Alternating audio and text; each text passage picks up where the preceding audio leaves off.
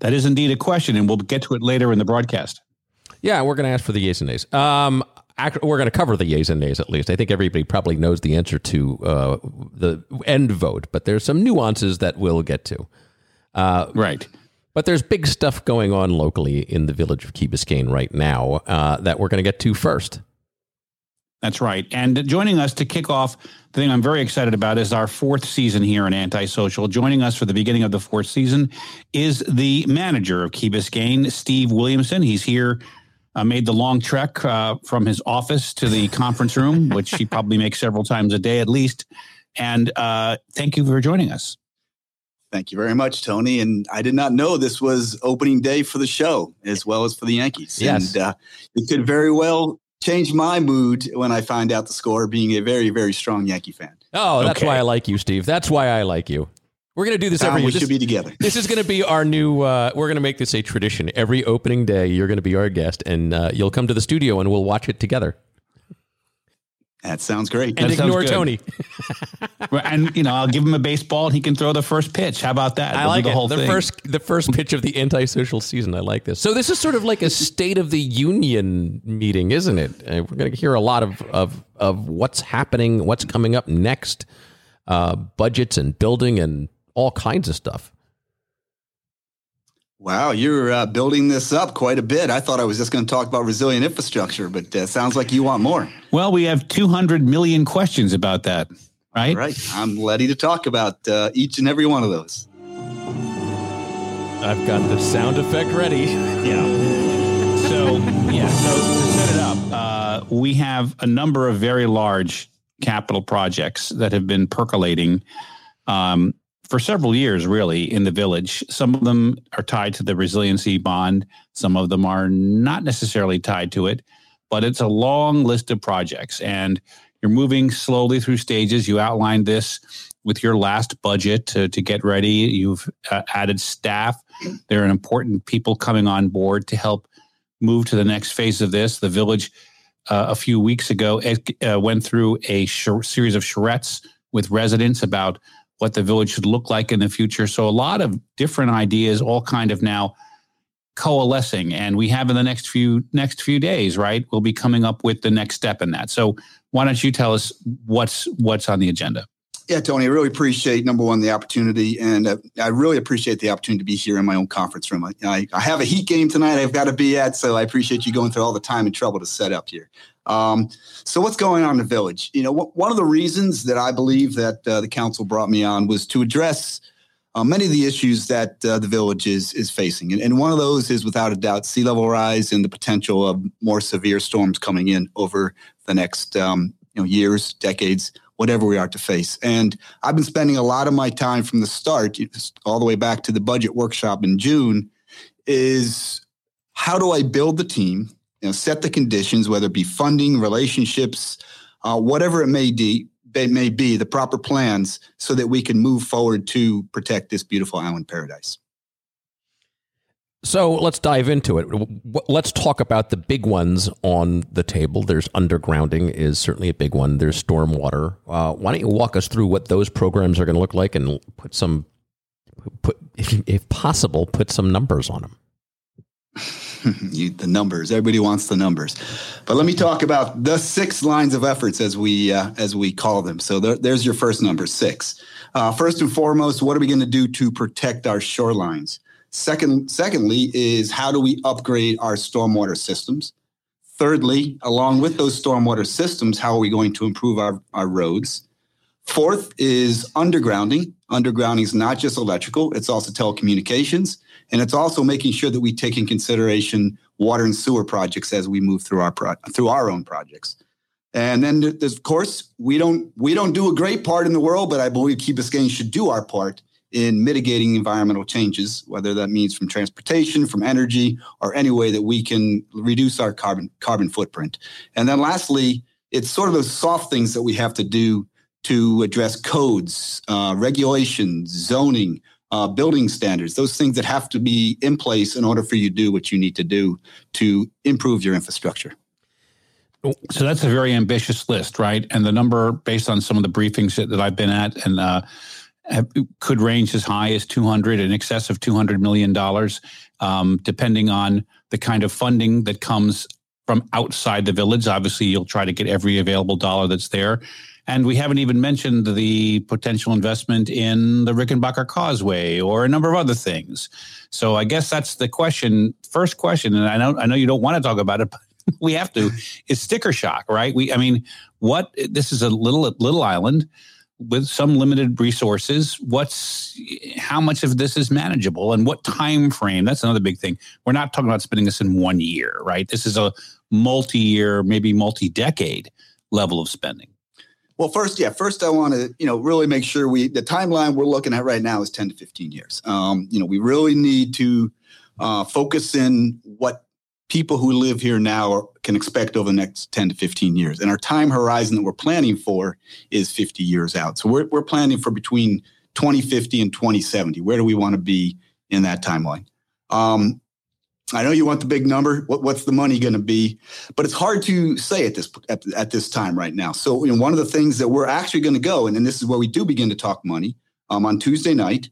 Um, I believe you know, but if you do not know, the Corps of Engineers has agreed to keeping the village of Key Biscayne in the shoreline protection project, um, with the caveat of they're going to continue forward with the ocean side if they are able to do a back bay study.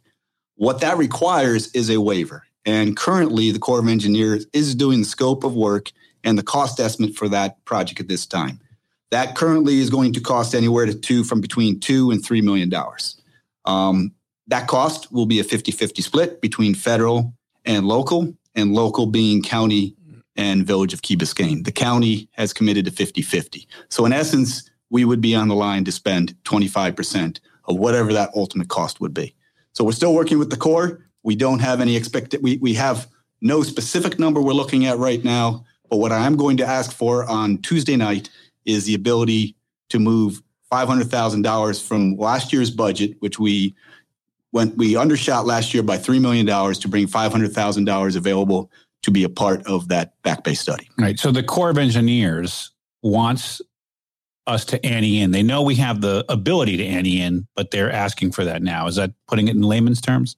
Yeah, that's correct. When uh, we were lucky enough to get into the front side, the ocean side shoreline protection, there had been um, what they called the, the bipartisan bill um, act, or uh, the bipartisan bill act of 2018. Um, so the entire feasibility study was paid for from federal money. That money is no longer completely available. There is still funding in there, and the Corps is going to pull out whatever they can. Um, so when it isn't fully funded, then they go into their standard setback, which is 50 50 federal local. Right. But, and I'll, I'll, i know Tom is itching to ask a question, but, but just to pin down the details here.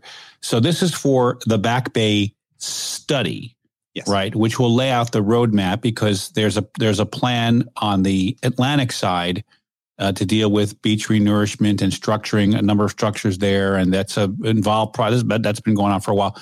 This is on the other side dealing with things like seawalls, uh, possibly a big berm, right, that would be constructed uh, to prevent inundation coming in from the rising waters on Bis- on the Biscayne Bay side. That's the study, and then if everything's approved, the federal government that now that's just the, this is all the study part. Then there's the actual work Yes. And what is the cost sharing on the work? So cost sharing on the work is 65%, 35% local. And local in that case, because it is design and construction, consists of state, county, and local um, and local funds. Um, exactly how they'll be broken up, we'll see as time time comes. But just to give you an example, if we looked at the front side, which the Corps estimated, this is the Atlantic side. Yeah, the Atlantic side. Sorry, yeah, the uh, ocean side. Uh, the Corps estimate. Well, you know, if you're front or back, right? If I live on the bay, that's my front. So sorry. I'm, I'm, looking. I'm looking east right now. Okay. So you're, you're, looking the other way. I'm looking that way. So uh, Oceanside, correct? Uh, they estimate to be about 120 million dollars, which they would provide to the village. 60 million would be in construction, and the other 60 million dollars would be available for beach renourishments over the next uh, 30 to 50 years. Um, so the share would be 65% of that would be funded by the federal government and then we, the state and the county, would spend the rest, uh, would pay for the rest. So you can then look at the backside. Um, again, same same set, 65, 35. We have no idea what that solution is going to be. The exact reason why we're doing this study, um, whether it could be, you know, seawalls, as you mentioned, offshore structures, whether it could be onshore, on, onshore structures. Uh, whatever that would be, would be a 65 35 split. But what I do want, want to make sure it's clear is the federal government does nothing fast.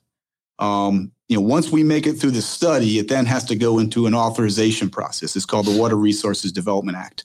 Um, once that's authorized, then we move into the appropriations process. Oh, I okay. sense, manager, that all of the projects that like that's going to be the theme of every single one of these projects. There's a couple of things that oh, the Yankees just won the game. Ah, very nice. Josh Donaldson hit a line drive to center field driving in the winning run. Yes, I'm sorry to your Red Sox fans out there. We really don't oh, take a position on the Red that, Sox or the Mayor, Yankees. Is, not Mayor Davey a Red Sox fan? oh well, they they're a good team. They're a good team. All right. Uh, I think so, anybody Yankees, anybody but a Yankees fan. Yes, uh, that's true. Even better. Okay. I'm glad we won. That was a great game. Okay, so uh, the the well done, Tom. The, these are all good thank you. be thrown out of here any minute now. The uh, all of these projects are are very intensive, and they're they're very methodical. So, how much disruption to life on the key? How soon does that start, and for how long? No, you, you bring up one of the most complex issues that we're, we're grappling with right now. So, um, if you look at the the major projects, I, I, kind of look at the shoreline as a separate entity because, in essence, you're basically circling the village, and and, and although it's not going to be completely independent of the other projects, it's somewhat independent. But when you look at stormwater, you look at roadways, and you look at underground and utilities, all three of those are done in the same place. And so, what we have to do is we're going to begin to look at projects not from a functional perspective, like those three lines we just talked about, but more from a geographical perspective. So we have to understand what the stormwater requirement is in one place, what the utility undergrounding requirement is, and what do we have to do with the roadways, and begin to make geographical projects so we follow the concept of digging once to limit the impact on the villagers and their everyday life. So you're suggesting some of these projects can be done in parallel to each other, and you would be disrupting one area of the village as, as opposed to we finish one, we do another one, we do another one. From a functional perspective, yes. What we're not going to do is we're not going to go in and dig up for utilities, lay utilities. We're not going to come in and fix water and sewer, and then we're not going to come in and do stormwater. We're going to do it all at one time, and then on top of that, we'll we'll do a complete street um, renovations so that the streets will be where they need to be and we will no longer have to dig. Right. So the idea would be to do what other municipalities have done, which is divide the village up into zones, I guess, and say we'll start, we'll do undergrounding, drainage, uh, stormwater, this, all of this stuff in zone A and then zone B, et cetera. Is there some sort of initial thought as to how to phase that or um, not yet? Well, that's uh, interesting you bring that up because that's actually the second thing we're going to be asking for the uh, council on Tuesday night, and that is the um, authorization to negotiate with the top ranked firm um, to become our program management team. Um, and we have uh, we've gone over the last uh, three or four months. We went through an RFQ process, we went through an evaluation process, and we came down to three top firms. Um, one of which we've asked to uh, negotiate with beginning uh, next Tuesday, and they will be the ones who will go into the very detailed detailed project combination and then how you phase these things, whether it be from a funding perspective, a permitting perspective, working with um, organizations like FPL, other consultants we might have, the Corps of Engineers, AT&T, uh, Water Sewer Department. Very, very complex that we do this, but we got to capture all that information and then begin to divide them into separate projects. Um, the first thing we have right now, we're, we're going to gather more information, is we have our stormwater basin. So that will be a way that'll begin to inform the way in which we break down the, the village into separate zones. So it sounds to me like these are all big ticket items. They're all very expensive. Uh, you've got the $100 million bond. Um, where's the rest come from? Where does the rest come from? So I'm glad you asked. So currently, um, our stormwater fund gives us the ability to bond at about uh, approximately $35 million, and that would what we call a revenue bond. Um, our commitment and our commitment to our council, our, our request to our council, is for us to commit between two to three million dollars a year from our general fund over the next 10 to 15 years. So if you add that up, it's anywhere, if you do 15 years, that's 30 to 45 million. And at the same time, we have a commitment to pursue grants, other programs, other support um, test cases at, at two to three million dollars a year. So again, 30 to 45 million dollars. And then lastly, one of the things that we've been looking into, which I think is a, a great opportunity, is what's called the state revolving fund. One of the benefits that Florida is gaining um, from the IIJA or the um, bipartisan infrastructure law is money coming through the system. And one of those is a 500 million inject into the state's revolving fund. And that, that's one of the things that we're going to pursue probably about August timeframe to begin funding our planning efforts. Do you think that the, you know, we have this debt cap question. How is that going to play into it? You know, as of right now, um, I could I can't tell you, but I, what I can tell you is we will spend more than $100 million to do this project, uh, do this program over the next 15 years. Um, but as you know, you know, debt only occurs when you take it um, and your ability to, to, to spend it uh, or, or, to pay it off, excuse me. Um, so we shall see. Uh, we currently have a debt cap um, capacity of $92 million um, total, but however, we have $19 million of debt. So right now we have the ability to um, gain debt in $73 million. Right. So you have 73 million based on the current number. Right. Gotcha. Okay. Um, and let, let, me put yeah. that in place. That is in last year's property value assessment. We, right. have, we have not heard what this year's property value right. Is. And we're expecting, I think that's a general expectation that that total value will go up based on property values we're seeing in the mar- in the market. How much, you know, what the property appraiser does, you don't really know me and the CFO have a bet every year. So if you guys want to uh, join us, we're happy to do it. Okay. I love a good bet. Bo- is it an office pool? Involved. Will you sell blocks? Is it like an office pool? Can I get in? Uh, no, there's a bottle of scotch involved. So if you want to I'm join def- us, now uh, I'm definitely in. Now I'm definitely in. Um, from an outsider's per- perspective, I live off the key. Your cap is ridiculously low. Is there any possibility you would go and try to raise that cap limit? Well, it just so happens that our austere um, Charter Review Commission has just gone through that process over the last three months. And one of the items that they're going to bring forward, it's going to be exciting, April 12th. They're going to bring forward on April 12th. Uh, one of the items will be to, uh, I think it's a two part item, is to increase the cap to 2%. Or, and there are two separate questions that they, they, they're going to suggest to put on the ballot in November or when new debt is required inside the city, it would go to referendum. So let's say, for example, we we get to our $72 million and we say we need 30 more million dollars. That specific item would then go to ref- referendum for approval by the people. Do you know how happy I am to hear you say that? Do you know what that means for me? It means that this election period I can get the oh, bullhorn no. back out and I can start making fun of everybody who hates this idea. Well, I'm pretty yes, excited about that. It will be, yeah, and I, I, this is obviously going to be part of the uh, part of the political conversation. That happens in a democracy, uh, and people will take different positions on all of that. I'm just trying to say that that the the what, what you've laid out here is going to put, you know, factor into that how voters make that decision given the limits you've said you're you you have the amount of money you have to spend to do all these projects. The latex chat is going to blow up. It's going to be spectacular um the you know i guess my question is in terms of exterior funding though how much you know obviously the army corps is a huge we have federal and county and state funding. Uh, and and i guess the, the other thing we mentioned at the very beginning of the program which these are not included in this is a lot of the uh, these are i guess for lack of a better term these are kind of like survival measures. Sea level rise is coming and these are these are how you keep the village and this community running knowing that that is a threat. So there it's not you're you're sort of at the end of the day the hope would be you could sort of stand your ground and not sink into you know rising waters right? So you're, you're building more pumps to pump more water out. You're pressurizing lines fantastically expensive. Mm-hmm. Maybe even having acquiring land to put the pumps on. I mean there are layers and layers of expense here.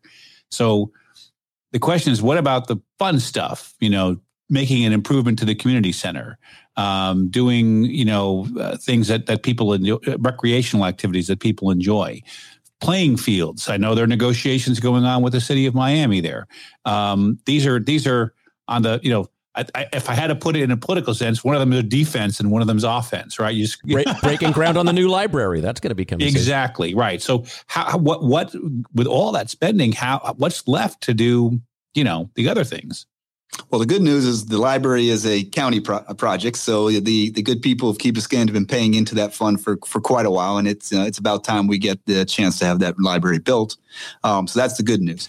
Um, no, it's a it's a fair balance, and, and I think it's a fair question. Um, I, am I'm, I'm all about fun, and you know I know we need to take care of our fields. That's one of the biggest things that um, our residents ask: Where can our kids play? Um, we're we're out looking, as you mentioned, with the city of Miami. I think that's going to take a while. Uh, we've had some conversations with LaSalle High School as they do redo uh, their sports field. Um, and then we're also looking at perhaps Crossbridge. We're looking at St. Agnes and so forth. So, um, sure, is that going to cost money? It certainly is. And we're going to have to balance those things and make the proper decisions. None of this stuff is, none of this infrastructure is going to be done overnight, and none of it's going to be done in a vacuum. We're going to have to make some very, very hard decisions. Um, so, give us a bit of time. Right. Where where this is these are questions that will be coming up in a it's a everything's a balancing act. So we have a major meeting. This is all if you're for our listeners, we'll be covering this in the Key Biscayne Independent, and the d- debate and discussion that comes up. It's a good. It's not. It'll be the first of many of these sessions. So don't feel like uh, I don't think it, it, would be, it would be incorrect to say it's too monumental, but it's the begin beginning of a of a series of important meetings on all these topics. And with that, no, you're right. Uh, I'm sorry, Tom. I was going to dive to a quick break and ask the uh, manager to stick around for for another just, part. Yes. Why don't we do that, and we'll come back in just a second. All right. Thanks.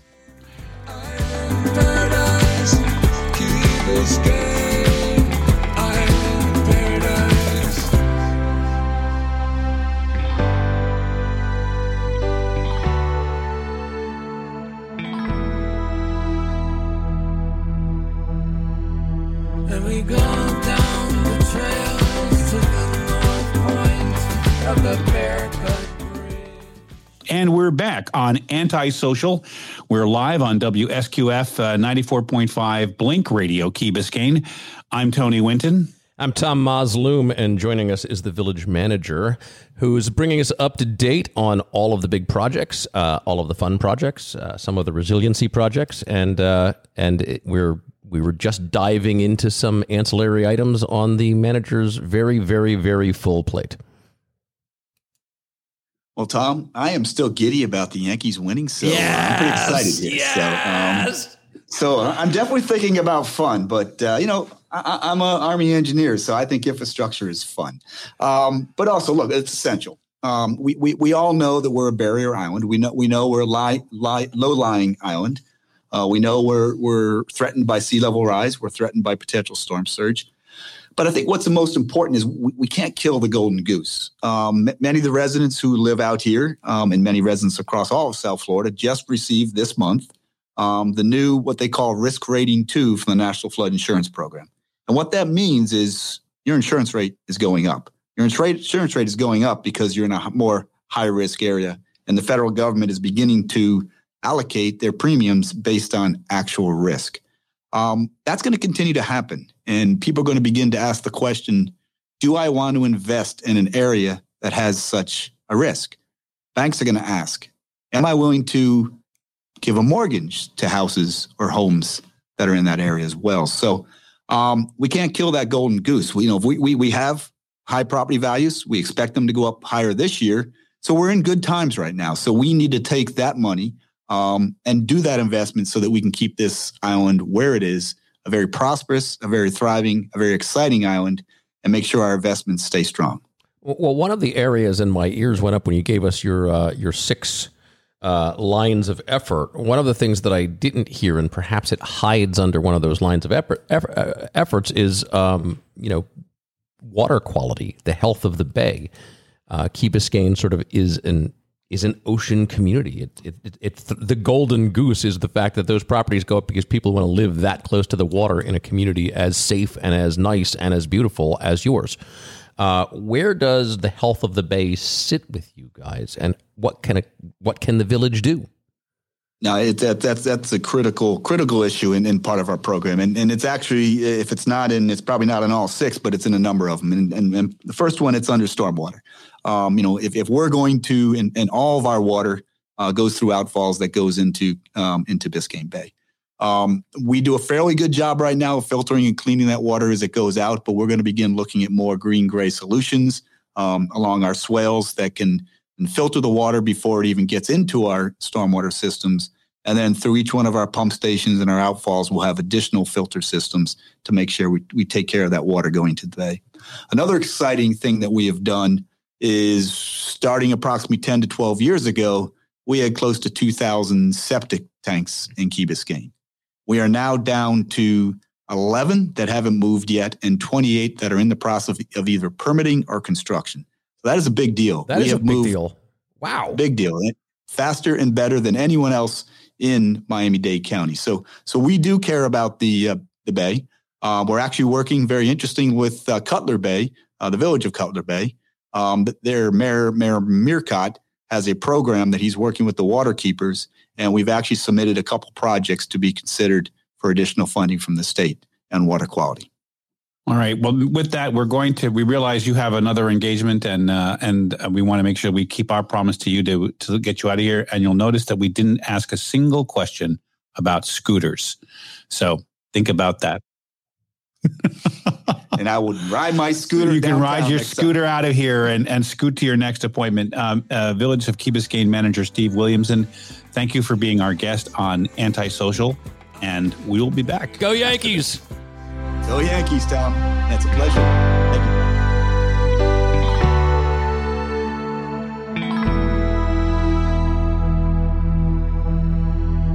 And we go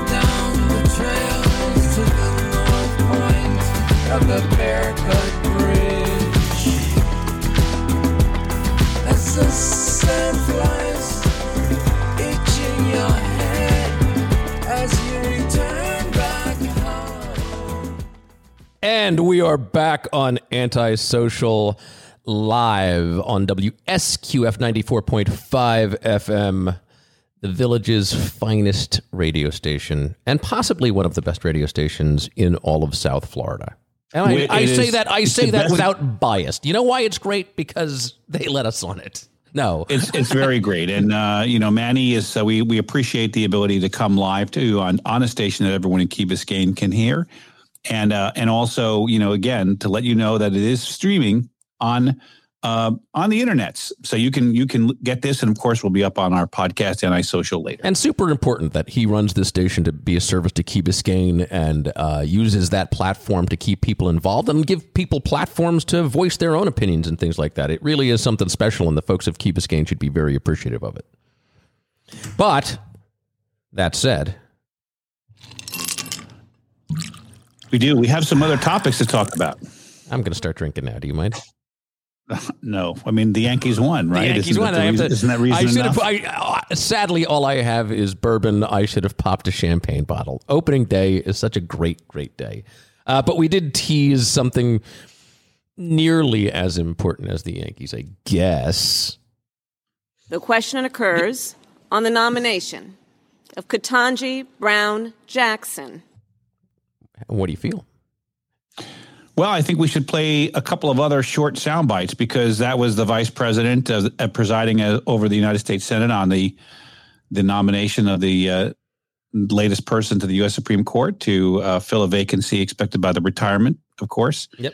Justice Breyer, and uh, we had a vote, but two senators from Florida voted, and uh, they didn't necessarily line up with someone who was went to uh, a high school here in Miami Dade. with the with the Mi- the Miami gal Mr. Rubio. Mr. Rubio. Bueller, No. Bueller, Mr. Scott of Florida. Bueller. Mr. Scott of Florida. No. Yeah, two no votes uh, from uh, this U.S. senators representing our state, but uh, the um, That's just politics. the new justice will take will take uh, office uh, Well, here it is. at the end of this term. On this vote, the yeas are 53, the nays are 47, and this nomination is confirmed.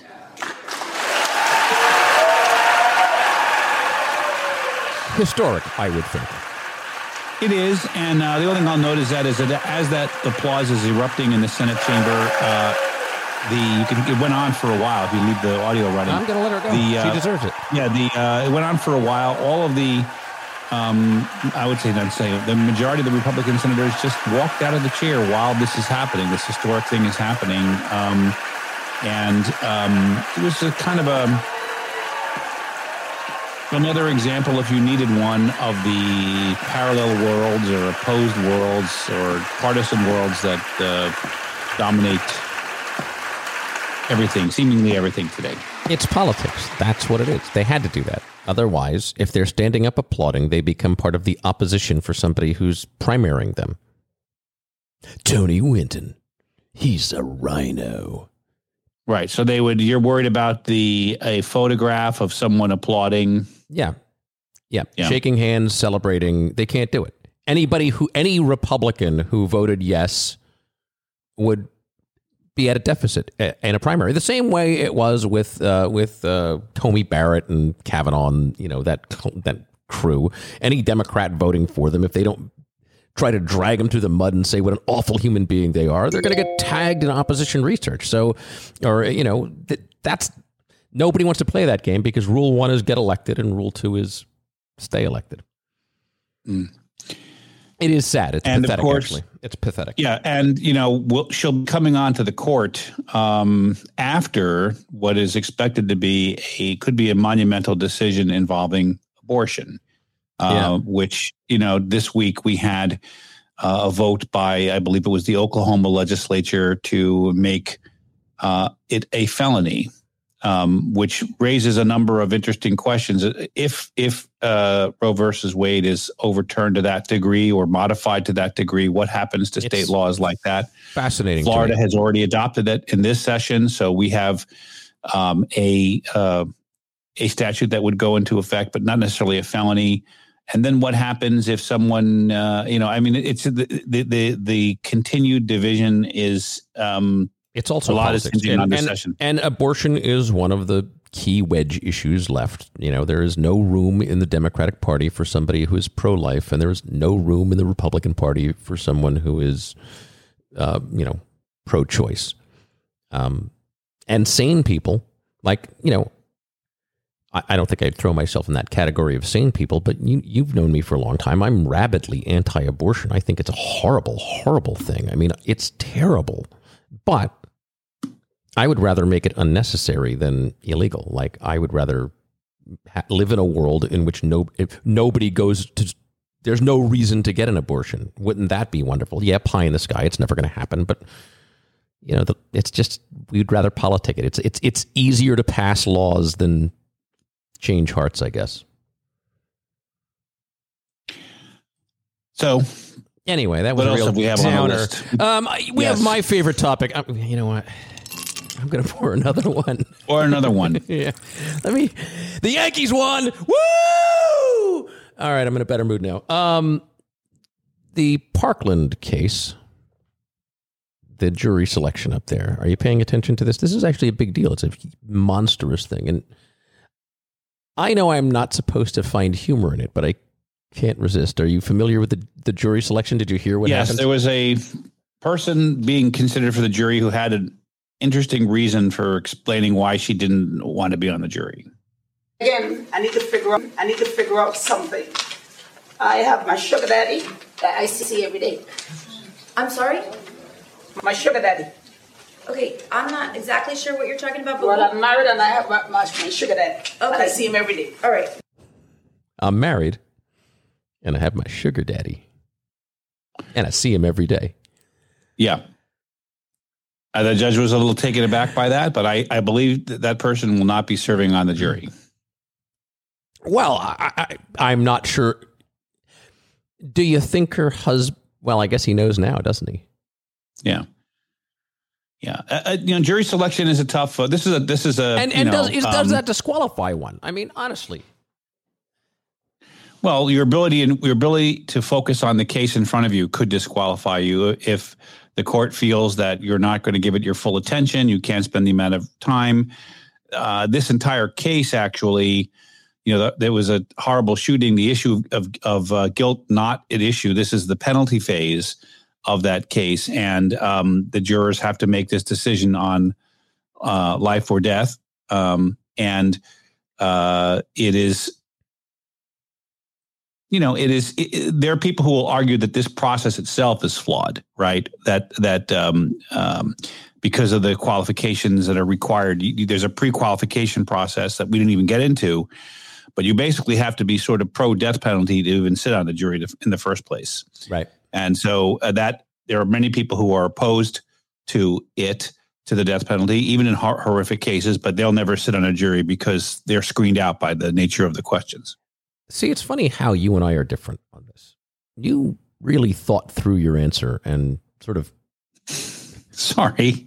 I'm thinking to myself, what person uses that as an excuse publicly? I, I mean, listen. If I, I don't know. I, I don't. I, I don't think any. I don't think there was any thought to it. listen, I, I, I don't have a sugar daddy, but if I did, if I had a sugar daddy, I probably wouldn't be announcing it publicly. Okay. I- we should change the subject now. My wife listens to this show. She does. Uh, locally, we had. I mean, the last big of national news. I mean, I don't. I don't know. maybe we want to talk about it. Would be the. Uh, would be the slap that was heard around the world. I think it was staged. You do. I do. I think it went too far. Um, and here's why. Here's why I think that uh, their ratings jumped several million people after the slap. I You mean the uh, the actual? the overnight ratings, the number of people there were there were uh, uh, like a couple million people tuned in after that happened, and it went viral right away. Oh my God, did you see what happened? And think about the Oscars; they had their worst ever ratings last year. This year, even with the jump, it was their second worst ever. It would have been their worst had ratings stayed where they were when the show opened. Uh, and now we're talking about it two weeks later. Right, but as I understand it, um Will Smith um, resigned from the Academy, and he's now been banned from going to the show for ten years. Yes, but but he could still win the award. He just can't show up. But I mean, let, let- here's what I think is the most interesting part about this for me, for a marketing and branding guy who peers at this from the outside, and this doesn't have anything to do with ridiculous conspiracy theories and that kind of stuff. Everybody I, t- I had talked to about this has a different opinion and has a different take on it. it it's a Rorschach test of America people from different backgrounds view what happened differently. People of different socioeconomic means view what happened differently. Uh, everybody takes one side or the other. Was he standing up for his his wife? Was it was he just being vain? Did his wife need standing up for? What about Chris Rock? Did what he say was it really that terrible? Or he should never have gone there. It's such a fascinating anthropological study on how people react. I think it would be it's going to be interesting to see years from now. Somebody's going to write a paper on the reactions to this as a reflection of America where we are right now as a society. Just how divided and diverse in our opinions we are. Uh, that's an interesting take. Uh, my my reaction to it was, I wouldn't say. I'm I'm trying to see since you've, you've posited all those things, is initially in the coverage of it uh, as a journalist, right? Because there was a number a number of news organizations, including the Associated Press and uh, a couple of other ones, that initially described it as an altercation, which is uh, just not what it was. You can you might feel very have different opinions as you just alluded to about the circumstances, but to describe it as an altercation is not. Uh, I just don't see how one can can get that word out of what happened. Close. It's another word that starts with an A. Assault is the word that comes to my Yes, mind. But uh, right. So so th- that was it was an assault, and uh, you know the the question is is do some people think it was justified? I, I don't Yes. know. Does, any- There- yes, anyone there- really yes, argue? I've anyone heard that. really arguing that it was self defense, which is really the only legal justification for an, for that? No, I think people have argued not a legal defense of it, but they've argued that it was justified based on the sensitive nature of the comment that led up to it. That's Yeah, that's a point I, of view. I, I don't. I'd be. I mean, I'd be. You know, as you say, there could be papers reading about it. I, I think a lot of people might. Uh, you get different. I think the number of people who would say it was justified and say um, the slap was should not result in any consequences for the slapper um, is. I think. I think it'd be a small, small. Hopefully, a small number. At or- least I'm or- expressing my well, opinion. Sorry, but that's what I would think. It would should there be consequences for the person who instigated it because it was a terrible joke and whatever? It, it really depends on one's sensibilities. It's kind of interesting. I, I have a question for you though, as a news guy. Does is this your lead? Is this your lead story that night and for nights afterwards, or are there more? Well, that's a good important question. Things going it was so unusual that you know you, the, the doctrine of news is like what is news, and it's it's always a tension between what people need to know and what people want to know. That's kind of uh, It was a ratings driver, no doubt about that. It was a ratings Yeah, driver. and, and it and, and it was. Um, so I don't think you can't argue that it was not newsworthy. It, it certainly was newsworthy. Should it be newsworthy ten days later or whatever? Um, and you know, so the Academy Act today, they felt that they needed to act with incredible speed ahead of their normal Yeah. timetable. Uh, yeah, I'd, I'd say that it, it, it is probably for the societal reasons that you're mentioning, although it seems to be mostly about image control and not about the underlying uh, the underlying situation. But Yeah. it, but it's that's uh, another sad All- commentary. All publicity is good publicity, baby. The Oscars made out like the, the big winner in this was the Oscars. People talked about the Oscars for well longer than they ever would have or ever could have. Uh, but it does raise another question because when news leads by ratings, I'm going to cover it because people want to see it, or by clicks, people love this story, so let's cover more. That and then that starts rolling into sort of a twisted way of creating editorial. You're dealing with something very similar right now, aren't you, Tony? Isn't that well, one of the I big mean, issues? is a transition. We're talking about journalism, and you're going to ask me a question. I am, right? and, and yeah, well, we're coming. wait, wait, wait, hang on. I'm gonna, I, I will warn the audience. I'm going to tee this up as a tease. Uh, in the coming weeks, Tony is going to be my guest on a show where I interview him. I will find some respectable journalist who will sit next to me to interview him. But the Herald has been in contract negotiations with their union for 28 months. 28. That, that would be the. Miami Herald and the Bradenton Herald you're referring to, and El Nuevo Herald. right? Three And Heralds. uh, to put that in perspective, I have three children. Each one of them took nine months to make. that totals 27 months. So I've made three human lives. Well, my wife had a part in it. Yeah, she did all the work. But yeah, it's just it's an obscene long time to be in negotiations uh, with no pay raise. Everything's frozen, and and you're in the midst of it. You are the negotiator for the for the union. Yes, that's a job I've been doing for a while, and uh, I'm not at liberty to talk about it now, but um, hopefully soon. You guys had a one day strike on Friday, There was there was a work stoppage on Friday. That's correct. and the newspaper on Saturday was remarkably thin. All right, I'm going to get off this topic. Play the Uh, cricket would- sound effect there, Tom. If if if okay, I have a question for you. If I find a respectable journalist who um, is dumb enough to sit next to me, would you be our guest on the show so we could interview you about this important topic and the state of news as reflected through the acquisition of McClatchy and the ongoing labor negotiations?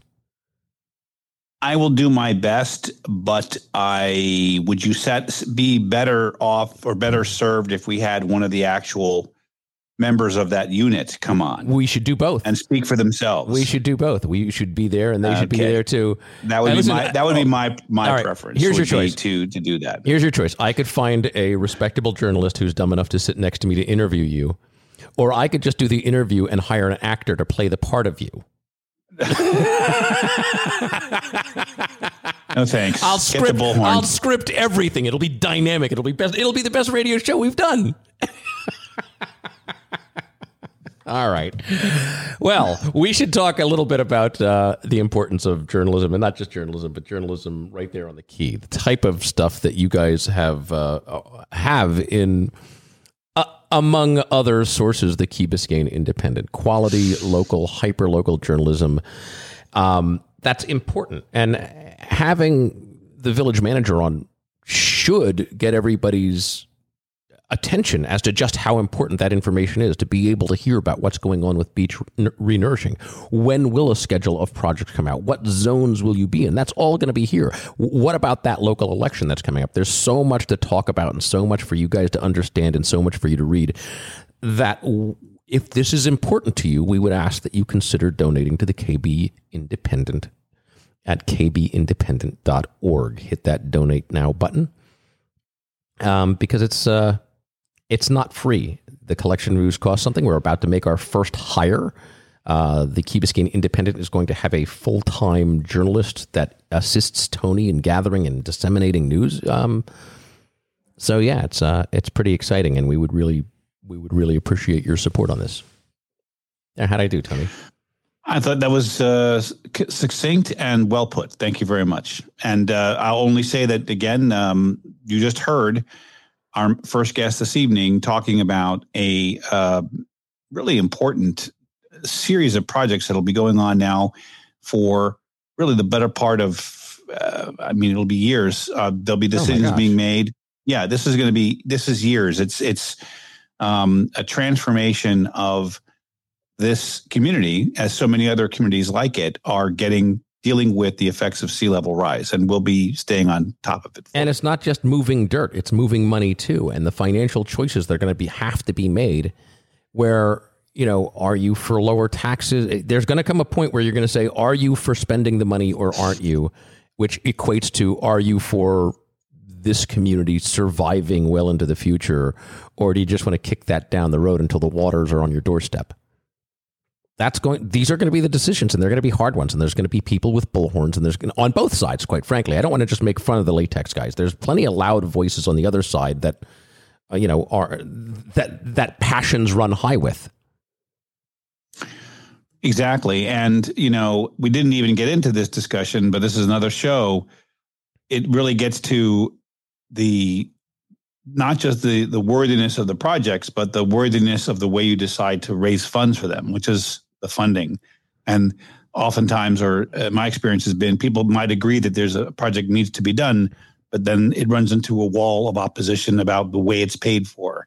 And so we'll be following that as well. Yeah, and those are important debates to be had. Those are important arguments for the health of your community. So, with that, Tony, I'd like to exit with a special song though, because I picked for today. Oh, well, wait, hang on a second. I'm on the board. I don't have it. I'm. Did you not load it? Okay, we could play it later. What is it? Do you have it? The myth of fingerprints. Oh, I didn't know what that was. I had no clue. Oh, okay. Well, that, well, I'll explain that later. It's going to be a recurring theme, but um, it's I, it, I think it summarizes a lot of the div- nature of division that we have. So a little too deep and philosophical, but we'll save it for another time. Yeah. Well, back to where I was. Look, I didn't mess up the board too bad at all today. Fantastic job. Thank you, Tom. I'm Tom Musloom. And again, I'm Tony and again, Winton. Be safe, everybody. I think of her. I think of you. And I want to love you. She will always be my friend.